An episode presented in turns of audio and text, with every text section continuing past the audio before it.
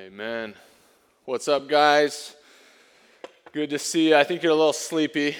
It seems like you didn't have quite the crazy energy you sometimes have, but um, I need to make one more like push, one more urge for you to sign up and come to the fall retreat.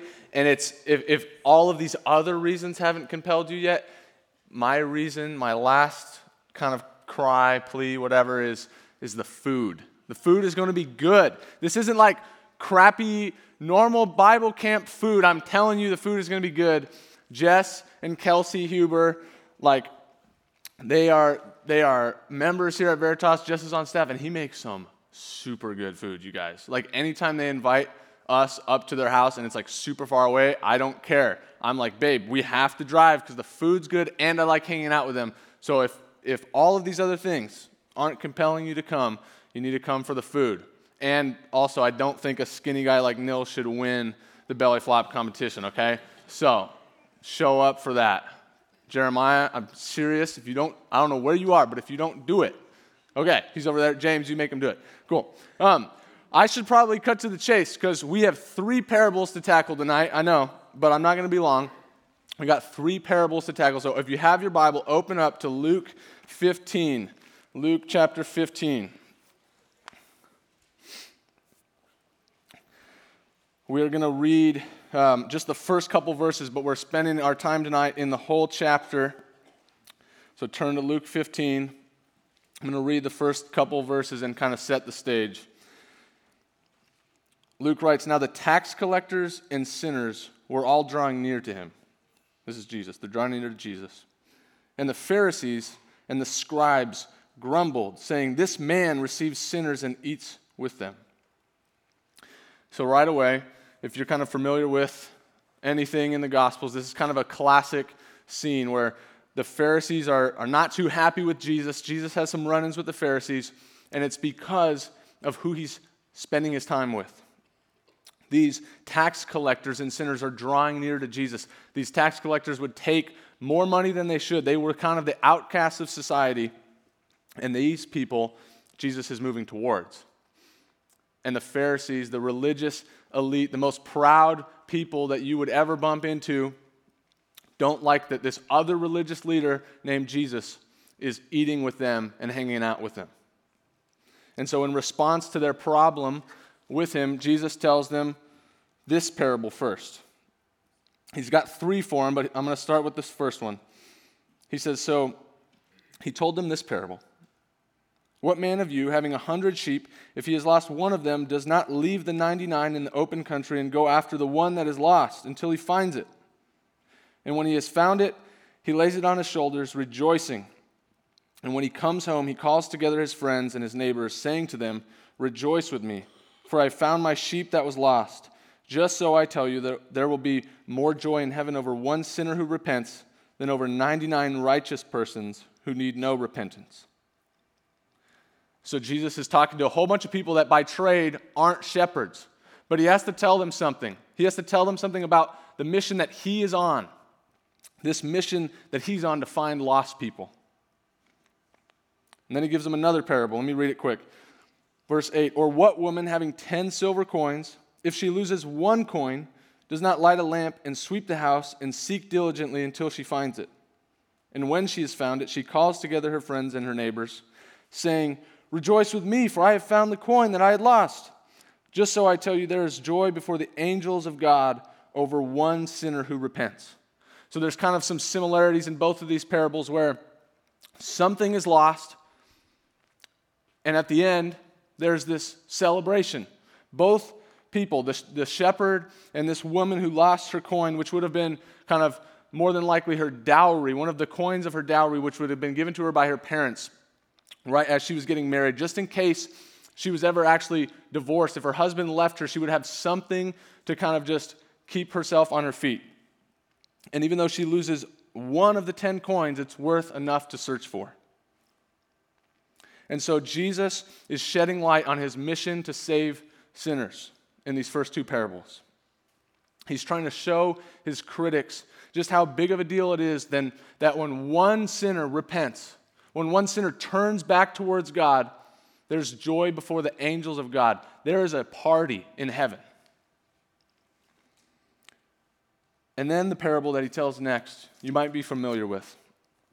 It's the parable of the prodigal son. At least that's what people have titled it. And he says this, verse 11 There was a man who had two sons. The younger of them said to his father, Father, give me the share of my property that is coming to me. And he divided his property between them. And I need to pause here real quick just to kind of tell you how offensive and how just completely unheard of this would have been. To go to your father and say, just give me, give me the money I'm going to get when you die. Just, just give me what I'm going to get when you die because really, I just want your money. I'd rather you already be dead. I don't want you, Dad. I just want your money. And even more surprising, perhaps, is that instead of what might have been kind of culturally normal to do to a son like this, just kind of get violent physically, verbally, get this son out of your house, the father gives him his property. He, he probably has to sell some land. He has to actually like become less wealthy just to give his son this outrageous thing that he's asking for. And Jesus goes on, not many days later, the younger son gathered all he had and took a journey into a far country. And there he squandered his property in reckless living. And when he had spent everything, a severe famine arose in that country, and he began to be in need. So he went and hired himself out to one of the citizens of that country, who sent him into his fields to feed pigs. And he was longing to be fed with the pods that the pigs ate, and no one gave him anything. Things aren't working out so well. And if you know anything about the Jewish culture and what this would have meant, this would have been extremely, extremely humiliating for a Jewish man to be taking care of pigs, unclean animals, to be feeding them while he can't even feed himself. He's longing to just be fed himself, and he's feeding these unclean, disgusting animals that he should never touch. Verse 17, but when he came to himself, he said, How many of my father's hired servants have more than enough bread, but I perish here with hunger? I will arise and go to my father, and I will say to him, Father, I have sinned against heaven and before you. I am no longer worthy to be called your son. Treat me as one of your hired servants. And he arose and came to his father, but while he was still a long way off, his father saw him and felt compassion and ran and embraced him and kissed him. And the son said to him, Father, I have sinned against heaven and before you. I am no longer worthy to be called your son. But the father said to his servants, Bring quickly the best robe and put it on him, and put a ring on his hand and shoes on his feet, and bring the fattened calf and kill it. Let us eat and celebrate, for this my son was dead and is alive again. He was lost and is found. And they began to celebrate. Just before all of this, remember, the son, this younger son, is in the most humiliating, just troubling moment of his life. And he's came to himself, is what it says. He's, he's come to his senses and he's figured out, you know, even my father's hired servants have it better than me. At least they have food. And if I just come, if I just come back to my father and say, if I just say to him, Father, I've sinned against heaven and before you, if I just go back to him, if I just walk to him, maybe, just maybe he'll receive me and just give me food to eat. And the most amazing thing is the Father's response. Again, in this day, there's absolutely no way that the Father would run that was culturally unheard of. That, that was for children. That the father would run towards this son that had completely just humiliated him and his family and wanted him dead, just wanted his money. And his response is to not just feed him, it's to throw a feast. It's to literally throw this crazy party he calls his servants and he says, Kill the fattened calf. You wouldn't do this for just any party. You see, again, in their day, eating meat was not a very common thing. Meat was a delicacy. And the fattened calf would have been the thing that was saved for the most special of occasions. The son gets treated like he's just done something completely amazing for the family, when in reality, he has just brought shame upon the family. The father receives him, runs towards him, clothes him, just shows him that he still loves him. This was the best day of the father's life. Like he's throwing this crazy party, he's inviting everyone to the party. And it's entirely possible that if you've heard this parable before, this is kind of where it stops. Like this is this is where you're used to kind of just being like left with this feel good message of God God loves sinners. He loves the prodigal and yeah, he does, but you know what? This man had two sons. He had two sons. And I don't want you to let the subtitle of this parable, the parable of the prodigal son, keep you from seeing what Jesus actually intended to get across in this parable. So don't let the subtitle fool you. Let me read verse 25. I'm going to read through verse 30. It says, Now his older son was in the field, and as he came and drew near to the house, he heard music and dancing. And he called one of the servants and asked what these things meant. And he said to him, Your brother has come, and your father has killed the fattened calf because he has received him back safe and sound. But he was angry and refused to go in.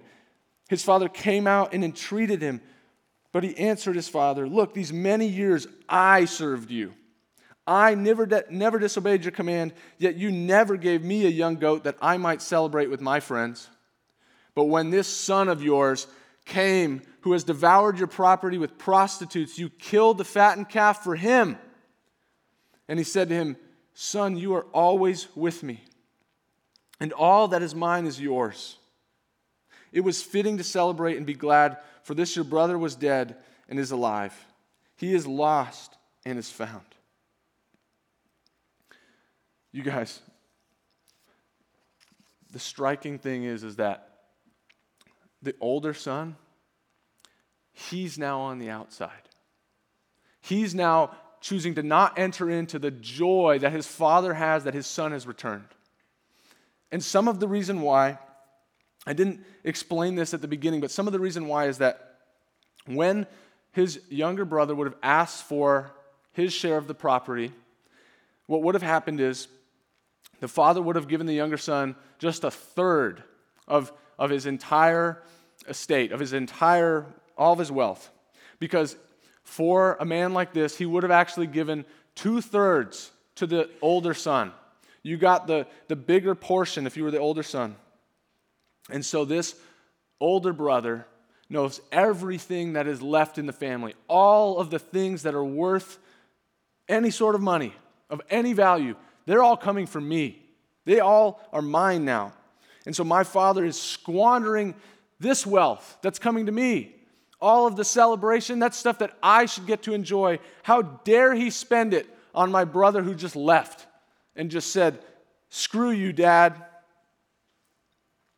He can't believe the incredible grace and mercy that his father extends. And because of how much it's costing him, because of how much his inheritance is just plummeting before his eyes at this outrageous party that's being thrown, he doesn't want anything to do with his family anymore. He's outside the party having a meltdown like a five year old. But again, his father, just like when the younger son's coming across the hill over towards the family house and sees him and he runs, this father comes out to the older son having a tantrum. He comes out and entreats him. He comes out to talk to him when he could be celebrating with the younger son. And again, he says to him, Son, you are always with me and all that is mine is yours. which is literally true. Everything the father owns at this point is going to the older son. You guys remember who the audience is? The audience is people who are the outcasts of society and people who are the most proud religious elites. And this is a parable of someone who has left and just become worthless in the eyes of the older brother. And this parable is showing us, Jesus is trying to tell us that the older brother has missed something. He's missed who his father is. He's missed how loving and gracious his father is. He's performed all these years of his life for his father. He tells him, I have served you. I never disobeyed your command, Dad. As if he had to earn his love.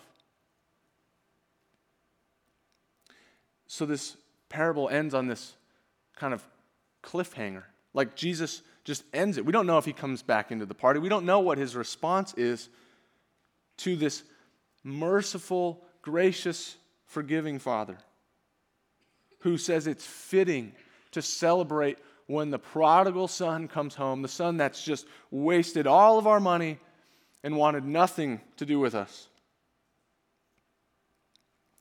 I want to go back and just read again the first two parables because we, we need to see a pattern that's developing, okay? The first parable, verse 4 What man of you having a hundred sheep, Jesus says, if he has lost one of them, does not leave the 99 in the open country and go after the one that is lost until he finds it. And when he has found it, he lays it on his shoulders, rejoicing. And when he comes home, he calls together his friends and his neighbors, saying to them, Rejoice with me, for I have found my sheep that was lost. Just so I tell you, there will be joy in heaven over one sinner who repents than over 99 righteous persons who need no repentance. So there's something that is lost, there's a search party, there's this search and rescue mission, and then a communal celebration. The community comes together, all the friends come together to celebrate. And that's what we see in this next one, too, right? What woman having 10 silver coins, if she loses one coin, does not light a lamp and sweep the house and seek diligently until she finds it? There's the search party. And when she has found it, she calls together her friends and neighbors, saying, Rejoice with me, for I have found the coin that I had lost. There's the, the communal celebration, this party for one coin. What's missing in the prodigal son parable? There's no, there's no search party. There's this son who's lost, and there's this party at the end. There's this extravagant party. Who, who's supposed to go search for this son? Jesus is looking in the eyes of these Pharisees, of these people that think that they're righteous, that they've earned it, that they've worked for it. And he's saying, it's supposed to be you guys on, on the mission to seek and save the lost. The older brother doesn't go after Jesus. The older brother doesn't go after the, the younger son. But it's Jesus, the true older brother, who we have, who comes for us. Jesus doesn't just say, This is the mission you should be on. It's the very mission that he's on, sent from heaven to come rescue sinners.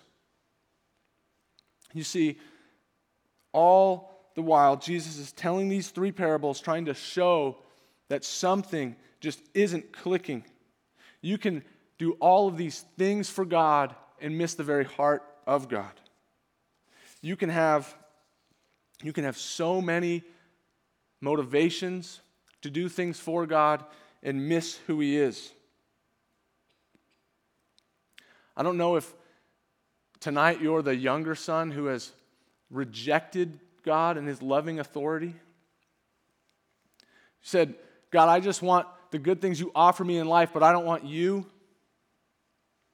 Or if you're the older son who said, I'm just going to do, I'm just going to do the right thing. I'm just going to do the things that at least look like on the surface are obeying Jesus, simply just to, to get things from Jesus. You guys, Jesus is trying to show us that there's two ways to rebel against God living a life of immorality and recklessness like the prodigal son, this I don't need you, God mentality, and this second way of living a life of kind of manufactured morality. Just getting things from God. Even just, I'm going to obey God so I get to heaven. There's two ways being very bad and actually being very good. Tim Keller puts it this way both brothers are trying to gain control in this parable. Both brothers are trying to gain control. The younger by leaving and disobeying, the older by staying and obeying. You guys see that? How he, he's missed who his father is. I don't want you to miss who God the Father is tonight.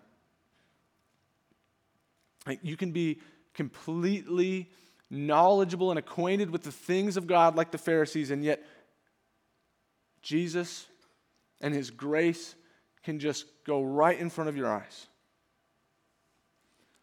And so, how do we know that God loves us, that He actually loves us like this, this Father, that the God of the universe has this kind of love? Because 2,000 years ago, Jesus came on a rescue mission sent from heaven. So, to both the, the younger brothers and older brothers in the room tonight, I'm pleading with you that you come home. That if you're saying, I feel like I'm a thousand miles from God, that all I've done is run from Him, or if you're the person, if you're the type of person who's just right outside the door, having done so many things for God, to get things from God, having all of these motivations that really aren't actually pleasing to God, I'm begging you to come home. Remember, it's the father who runs out towards both of his sons. He loves you, he wants to forgive you. He's ready to welcome you into this party. He wants to throw you this party that the one obedient son of his deserved, and he's sharing it for all of us. Tonight, come home, experience His grace. God isn't waiting for you to, to serve Him well enough to do just things to earn His love. He's running towards you, wanting to embrace you. If you've, if you've already come home, if you say, I'm with Jesus, I've accepted Him, He's my Savior and my Lord, let me ask you this are you on the rescue mission with Jesus for other people far from the Father? Are you on that mission? Or tonight, do you need to actually say to God, I am on this mission with you, starting tonight? Jesus, I am for your grace and your mercy meeting more people. So if you've come home to the Father, two things are true of you. You have a new position. God looks at you and he sees someone that was worth dying for. He sees someone that was actually worth shedding his own blood for you to save you and redeem you. And to give you, secondly, a new task. This task of being a messenger of his kingdom, of his salvation, through sharing the gospel through actually being a messenger of this great news that God receives sinners and loves sinners, and He shows His love for sinners through Christ. And it's not to be confused with affirming sinners. The Bible says that all of us have sinned and fall short of the glory of God. It's not that Jesus was just affirming the sinful lifestyles of the tax collectors and sinners. He was calling them out of it, you guys. He wasn't so full of himself, though, that he couldn't eat a meal with them and show them the grace and love of God.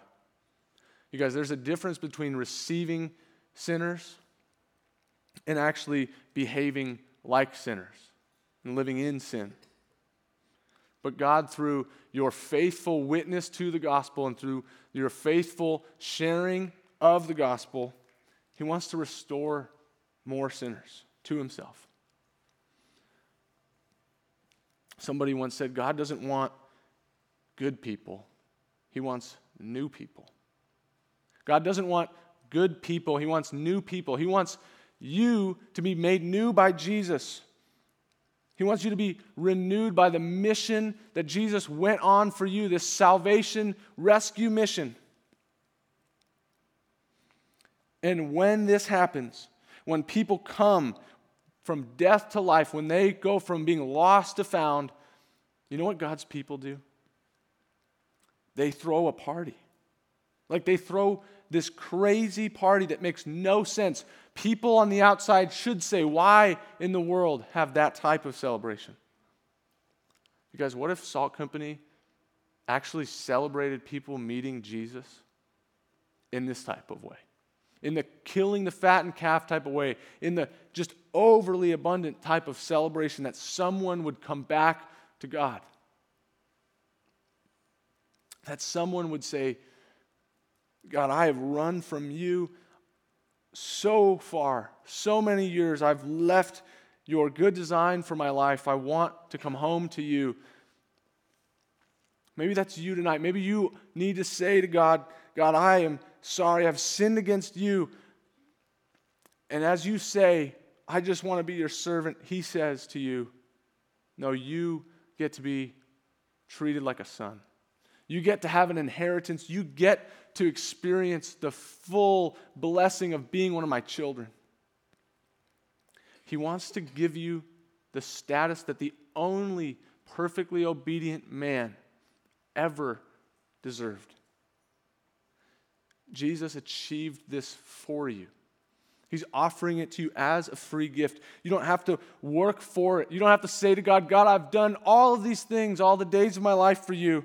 Just give me give me these things, give me eternal life. No, it's a free gift. If Salt Company started to have more people saved by the grace of God that had just run from God, this prodigal son type of life, I think it would start to be so compelling to the world that God loves people that run from Him.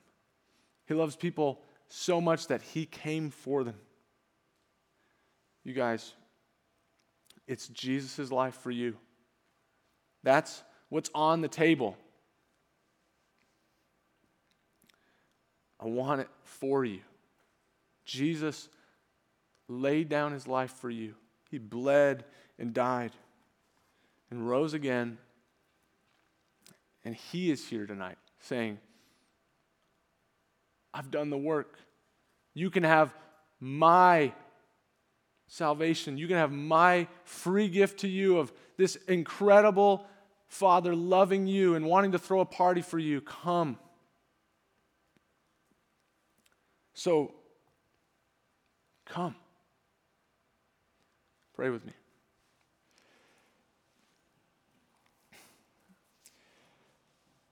God, you are so kind and so loving.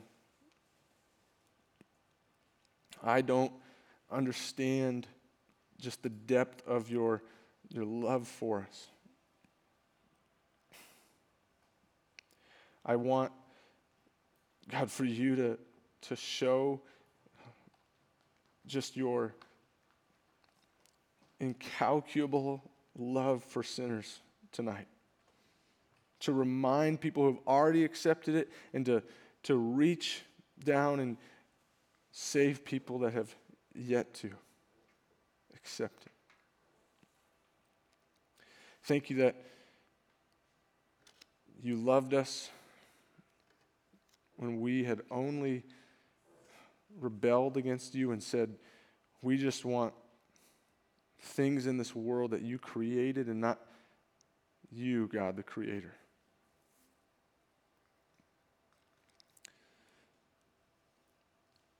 Jesus, give us give us a response to you tonight that changes us, that makes us more like you, that makes us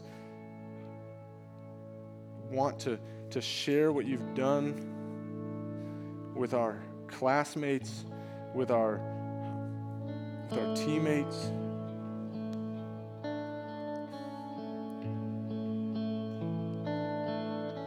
God, I, I just want to see your love extend to more people.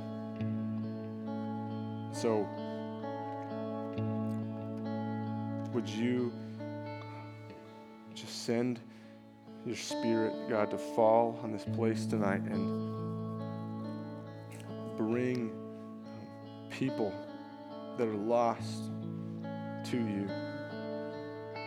And would we celebrate how good of a God you are, how much you love us and want to save us?